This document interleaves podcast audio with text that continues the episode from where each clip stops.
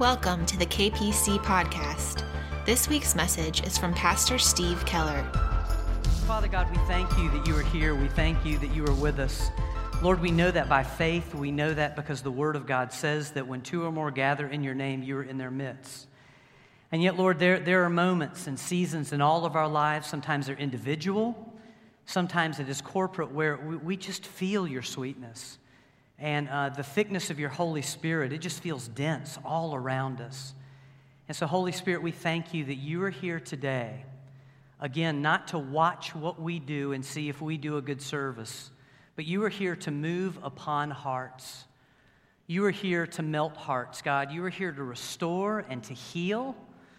You are here to bring uh, to life what once was dead. And God, you, you, your goal in all of this is just to draw us upward into your gaze. And so we thank you for heaven on earth. We thank you for your presence with us. We thank you, Lord, that, that uh, this is real. You are real.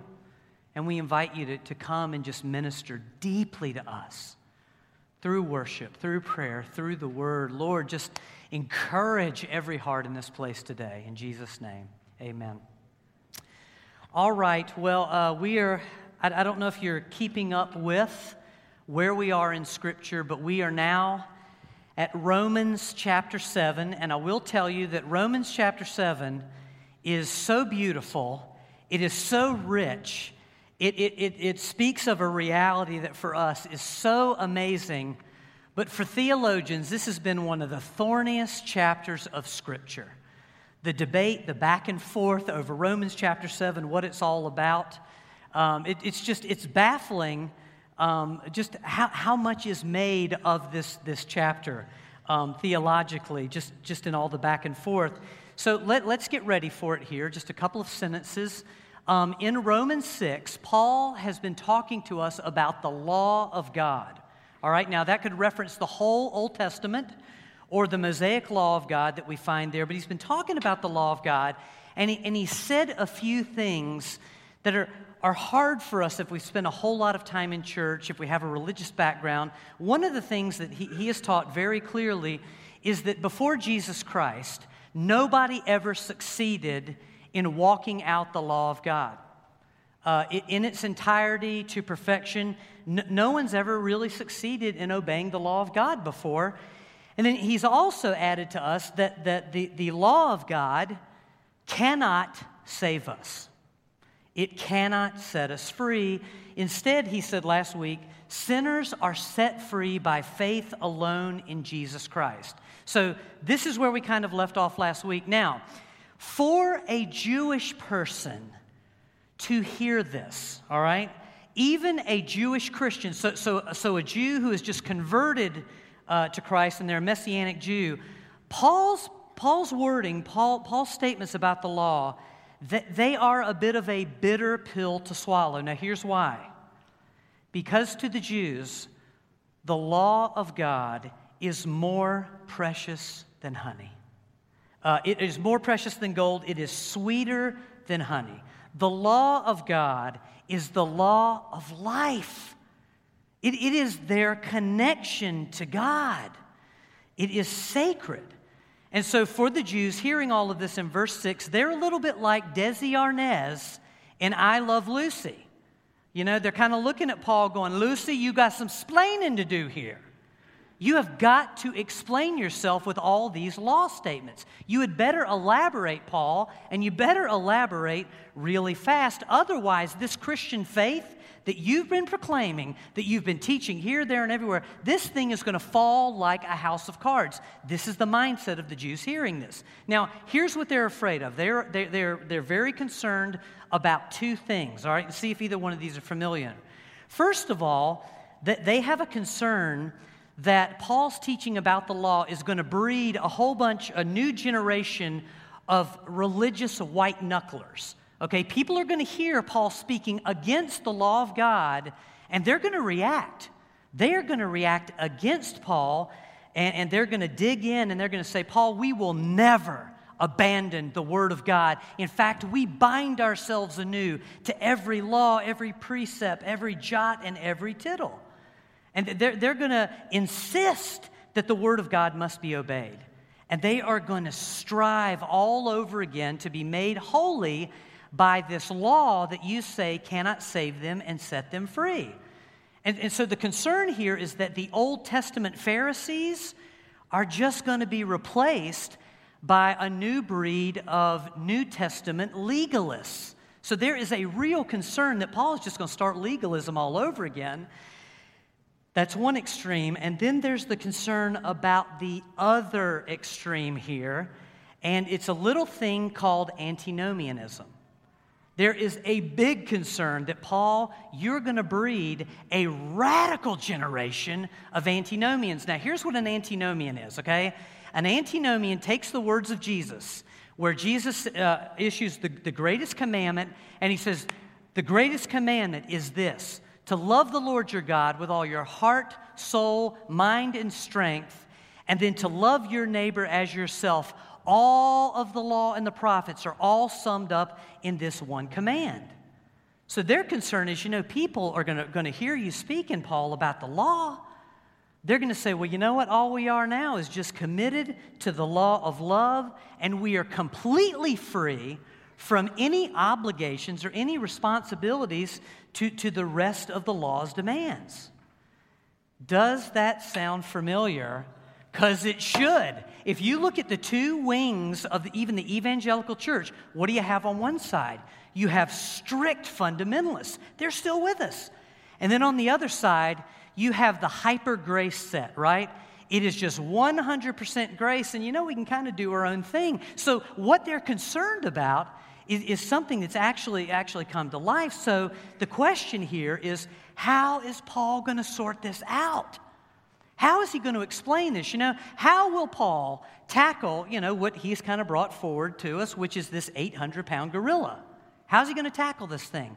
And by the way, a side note is I looked up the average weight of a gorilla. I hate to tell you this, it's only 350 pounds.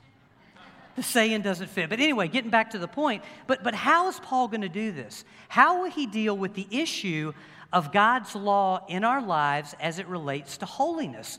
Where will Paul place the law of God now that Jesus Christ has come and he's fulfilled the law? That's a really good question. So here we go Romans chapter 7, 1 through 6. Do you not know, brothers and sisters, for I am speaking to those who know the law, the Jews primarily, that the law has authority over someone only as long as that person lives. For example, by law, a married woman is bound to her husband as long as he is alive. But if her husband dies, she is released from the law that binds her to him. So then, if she marries another, or some translations say, say have sexual relations with another husband while her husband is still alive, she is called an adulteress. But if her husband dies, she is released from that law. She is not an adulteress if she marries another man. So, my brothers and sisters, you also died to the law through the body of Christ, that you might belong to another, to him who was raised from the dead, in order that we might bear fruit for God. For when we were in the realm of the flesh, the sinful passions aroused by the law were at work at us so that we bore fruit for death. But now, by dying to once bound us, what once bound us, we have been released from the law so that we may serve in the new way of the Spirit, not in the old way of the written code. Let me just pray one thing for us. Father God, in Jesus' name, we have all had so much teaching in our lives about your law, about its place in our lives. And Lord, where there is any interference in our heads, even as I studied this week, I got hung up on this point and that point. Father, we just ask you in Jesus' name to give us a clear, clean mind and heart to really consider with Paul this wonderful new relationship you have for us. In Jesus' name, amen. Okay, so Paul does something very interesting here he, uh, he uses an example of marriage to teach us about our relationship to the law. And I just want to tell you, it is a fascinating example he uses. Um, he, he cites two husbands here. Now, in this passage, our two husbands are the law and the Lord Jesus Christ. And by the way, by law, specifically here, Paul is talking about Mosaic law And we know that because he uses an example of Mosaic law. And, and he starts off saying, look, everyone knows that in a Mosaic law, in, in a Mosaic marriage, a woman is bound to her husband as long as he is alive. But when he dies, she's free to marry again. In other words, he, here's what Paul is thinking. Here's, here's what he's teaching. Before we met Jesus Christ, we were bound to the law, all right? And it was, it, we were bound like a married person. We were bound to the law, but then one of us died. And the intriguing question is who died in Paul's example? Now, is it the law? It cannot be the law. That's absolutely impossible. Uh, Psalm 119, 89 says, Your word, O Lord, is eternal, standing firm in the heavens. So, in Paul's example, uh, the law didn't die, but reaching back to last week, we learned about somebody who did die. Who was it? It was us. We died with Christ. So, following his logic again, we are no longer married and bound in the same way to the old system of, of regulations. The law, in other words, the law no longer lords it over the people of God like a first century husband. Why? Because we've died to it. Because we've been raised to Jesus Christ. And, and this is the heart of Paul's point. Now we are married to Christ and we belong completely to Him. We don't share Christ in that marriage in, in any, any way. We belong completely to Christ. Now, do not worry, okay? Paul is not going antinomian on us, all right?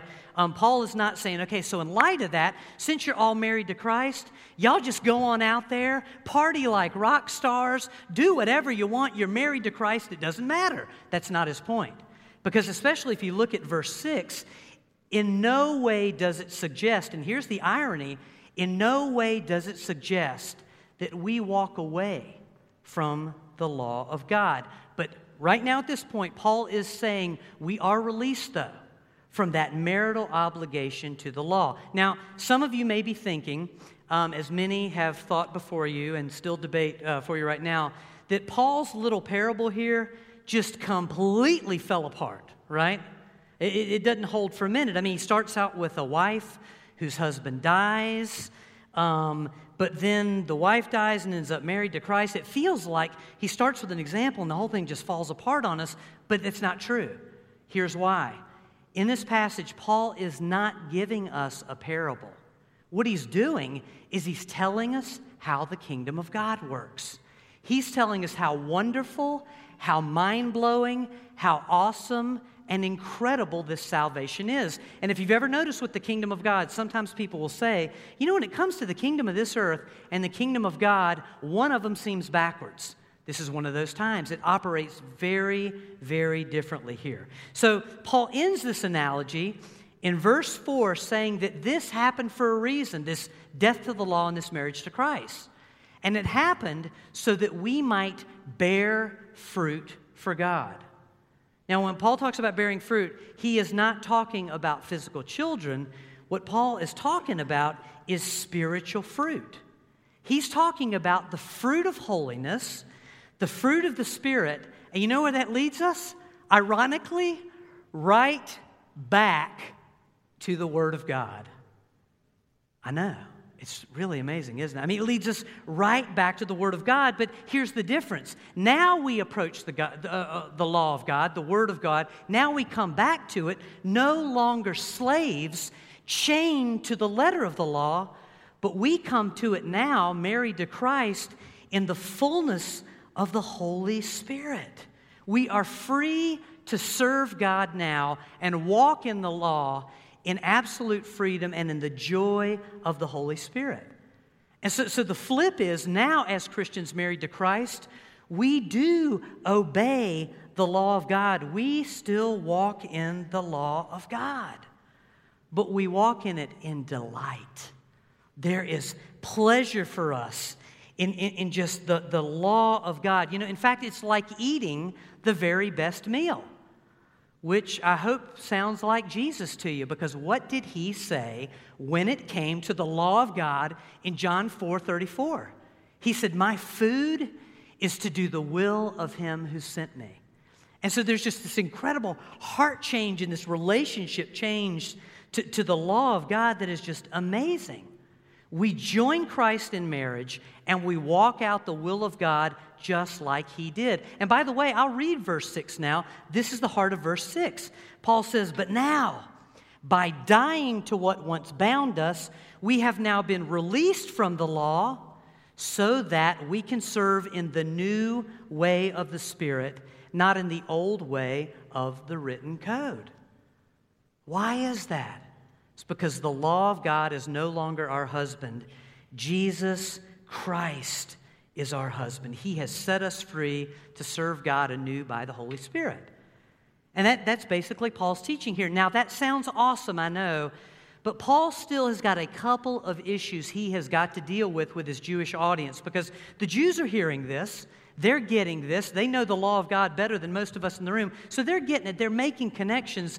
But, but Paul has still got to deal with a couple of big issues here because it still sounds like he has said a few things about the law that are just not permissible.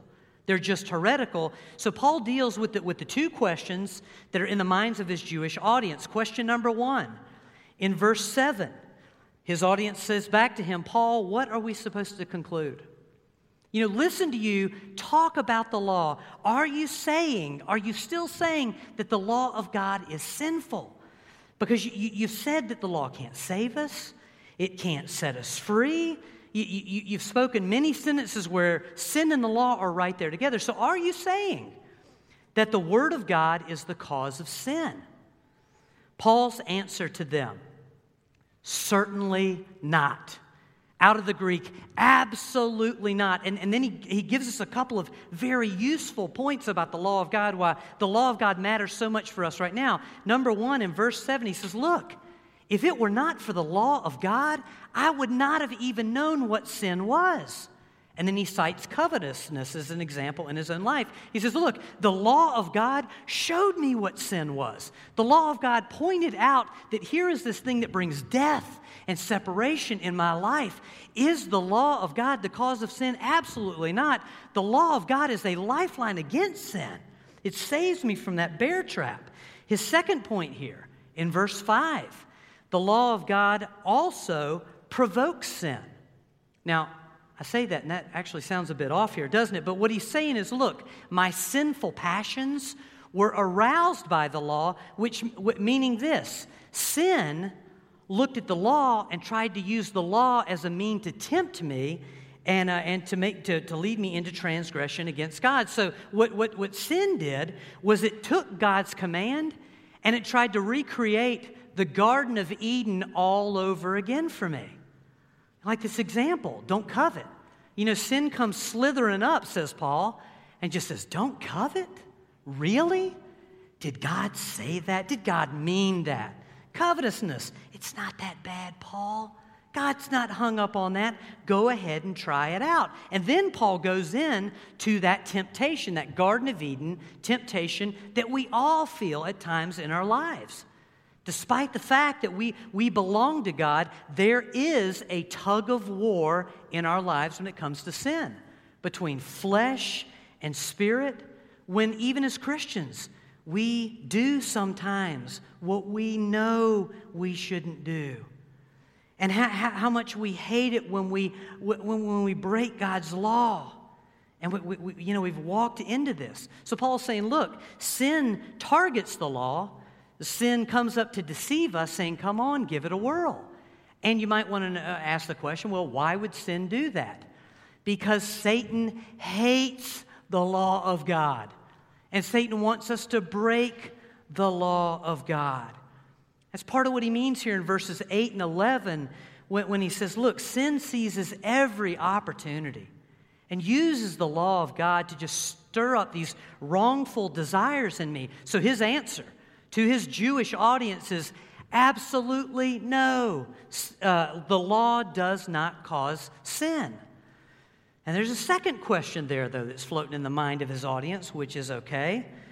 But, Paul, it still sounds like you're saying that the law at least brings death to us. So in verse 13, he points this out. His answer to them is absolutely not. The law of God does not bring death. Sin brings death in our lives. Sin just takes this beautiful thing, the law of God, and seeks to twist it to an evil purpose. So, in all, what, what, Paul is teaching his audience is look, just as the law is not responsible for our salvation, the law of God is absolutely not responsible for sin or death. And so, so here we are at, at kind of the end of Paul's teaching, and we are still kind of left with a wrestling match when it comes to the law of God and, and sin that's out there. And Paul even points it out. You know, we're, we're kind of left as believers crying out, Lord, I want to do good. But evil is, is right there with me. I, am caught between this desire to, to, to, serve you, God, and to obey you. And, and, and, and, I'm also caught in between this, this other thing, this disobedience and my, my messy life. And then verse 24, oh, what do I do? God, in response to this, the sin and the law, what do I do? What a wretched man I am. Who will rescue me from all this? And Paul has got an answer for that. Oh, has Paul got an answer? In verse 25, he says, Thanks be to God who delivers me through Jesus Christ our Lord. And I don't know if you caught what Paul just did with that one verse, but Paul just brought us all the way back to the example he opened with. Paul just walked us back to our marriage to Christ, our, our union with Jesus Christ, the, the Lord and love of all. He, he takes us back there to Jesus, who sets us free from the law and enables us to walk out the law with Him. As we look back over this passage now, there are a couple things we really need to acknowledge as the Church of Jesus Christ, and we've covered them, but I want to make sure we get them. Number one, nowhere in Romans chapter 7 does Paul say we are to chuck or ignore or to dismiss the law of God. I, th- I think the church afresh in this generation needs to hear this that we are, we are not given license to break the law of God anytime we want to or ignore it just because we're in love with Jesus Christ. It's, it's just a clear point here. Instead, Paul insists that there is only one Lord for us. There is only one husband, and his name is Jesus Christ. We are called into that marriage, and then as, as that marriage sticks, here's what Paul's trying to do is, is he's trying to say, look, don't just have a great wedding day and then a rotten marriage, all right? That's, that's the idea here. So Paul's saying, look, then in that marriage, be careful as Christians not to do the other, which is to slip back into the old order of things that you've been set free from. In other words, Paul's saying, look, do not, as Christians, swap husbands. Don't swap the person of Jesus Christ for the old system of law. Christians, don't trade your freedom for bondage all over again. Don't, don't trade away the indwelling Holy Spirit for the external, external Old Testament Mosaic code. Why not? Because Jesus Christ did not come to set us free from all of that only to make us rigid Christian slaves. He, he didn't come to do that, especially to a law that we cannot fulfill a law that, that cannot make us holy. Instead, his point consider yourself out from under the law's demands and alive in marriage to Jesus Christ. Be indwelt, be empowered, be in, uh, by the Holy Spirit, be in love with Jesus who makes you able to walk out God's holiness. In other words, what Paul is doing is saying, look, press into Jesus Christ with all of your heart. Love Him with everything you have. And, folks, when we do this, we become like Jesus Christ when it comes to the law. We become like Jesus, who said, My food is to do the will of the Father. You know, in, in, other words, when it comes to the law, our desire will be to obey God. As we go further and further into the heart of Jesus Christ and into that love, we will love obeying the Word of God, the laws of God. We will love obeying the Father. Psalm 119, 16, this will be us. The law of God has become my delight. The law of God has come my, my, my, delight. And that is what God is after from you and I, the church. This is what Paul is teaching his, his audience that at the end of the day, where we will be in relation to the law of God, we will kind of be like Old Testament Jews. The law of God will not depart from our lips. It will not go away from our life, it will be etched on our hearts. Why is that? Well, here's why because Jesus Christ did not come to destroy the law, He came to fulfill the law. He came to enable us to walk in the law, to, to, to make the Word of God just, just like pleasant boundary lines for us that we could run in the path of God's command. G- Jesus came to move the law from over us like a death sentence to before us like an oasis. How does that sound? I mean, it makes me thirsty right now just being up here. And this water, this water will not satisfy. Jesus came to change the law of God from being our chore and our burden to our desire, our delight, our want to. So, in response to those, those two wild wings of the church, um, sorry, that probably reminded you of lunch. I'm sorry to do that. But in, in those two extremes, God never meant for us to, to become uptight legalists bound to the law. And He never meant for His church to become reckless antinomians who have no regard to the law. God's heart for you and I is that we would become dazzling, holy, spiritual brides who are just in love with Jesus Christ who would walk with him, doing the will of the Father, obeying the law of God from the heart. If you want to know what sanctification and holiness is, that's it. That's the sweet spot. And that's what Paul is offering today is just this sweet spot of life with God. So the only question I'll ask you now, and I'll answer, is uh, okay, Paul, that's wonderful, but how do we live this out? You know, how, how do we actually get here? It sounds amazing. I mean, practically, what do we do? Well, first of all, um, and I'll talk a bit more about this in a second, but first of all, we step into our marriage with Jesus Christ. We step into this marriage union. And listen, guys, I know this is funky to hear. You know, we are men, we are males, but we step in as a bride into a relationship with Jesus Christ as our groom? Absolutely. It's just how the kingdom of God works. But, but, but, but we, we step into this.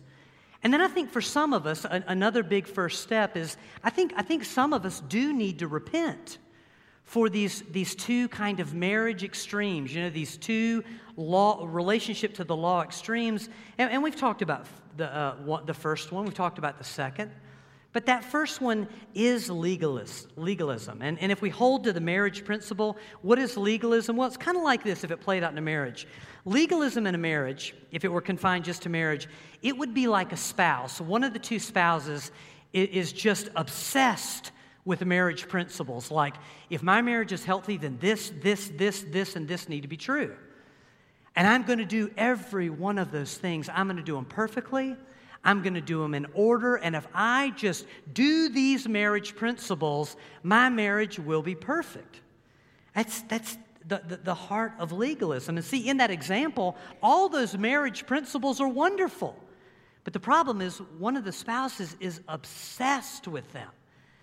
Uh, the, the, the, law in this case has become more dear to us than our relationship to Jesus Christ, and that can happen. I, I have repented a number of times in my life for being legalistic. You know, abandoning the grace of God for the code of God. I, have been guilty before in my life of just being chained to the letter of law and not, not living within the spirit of the law. Some of us might want to repent of, of, of legalism. And the other one, the other common mistake is simply this antinomianism. When we sit back and we say, you know, the law of God, it just doesn't matter anymore because I'm married to Christ. You know what that's like saying? That's like saying, you know what? This car I drive, I don't need to change the oil in the car because it's a car. It's made to drive. You know, the car will maintain itself. That's crazy. Anybody ever tried that? I knew somebody who did that once. They bought a car, they drove it, never changed the oil, and they burned up the engine at about 35,000 miles. But it doesn't work. And the same is true of the Christian life when it comes to the law and the Word of God, all of it. And it's just that, look, the Christian life will not maintain itself. We need the law of God. We need the Word of God. It is still more precious than gold, it is still sweeter than honey. And so we might want to repent of either one of those extremes if that's you and you know if it is, Neil. No, no, I'm just kidding. No, but you, you, you know if that's you, you know? And then what we do is, is when it comes to Christ, we treat this relationship with Jesus Christ like the spiritual marriage it is. Um, we reach out. You know, what are some things you do in a good, healthy, earthly marriage? Well, you reach out to your beloved, don't you? Absolutely.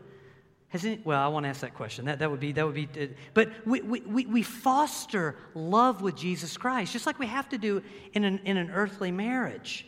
We abide by the principles of a great earthly marriage when it comes to Jesus Christ. You know, what are some things you do in, in a Christian marriage? Um, I, am going to say these, some of these might not be unpopular, but if you are struggling in your marriage or you're newly married or you're going to get married, I'm going to give you some realities real quick about marriage, okay? Here's one In any good marriage, you serve one another.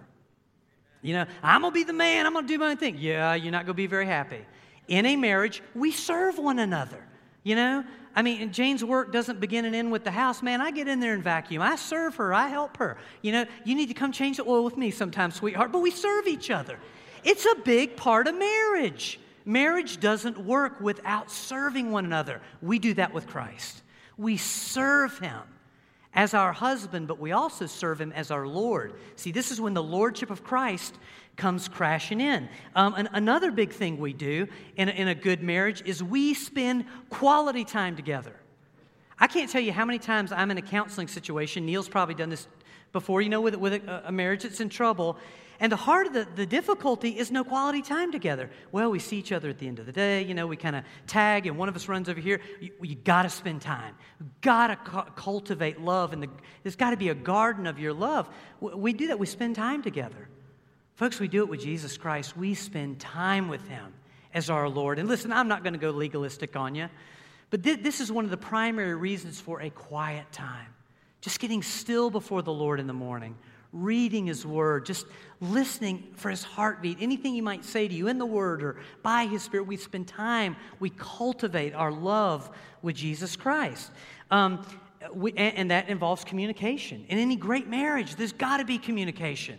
I don't want to know what my marriage would be like if Jane and I didn't talk to each other for two weeks.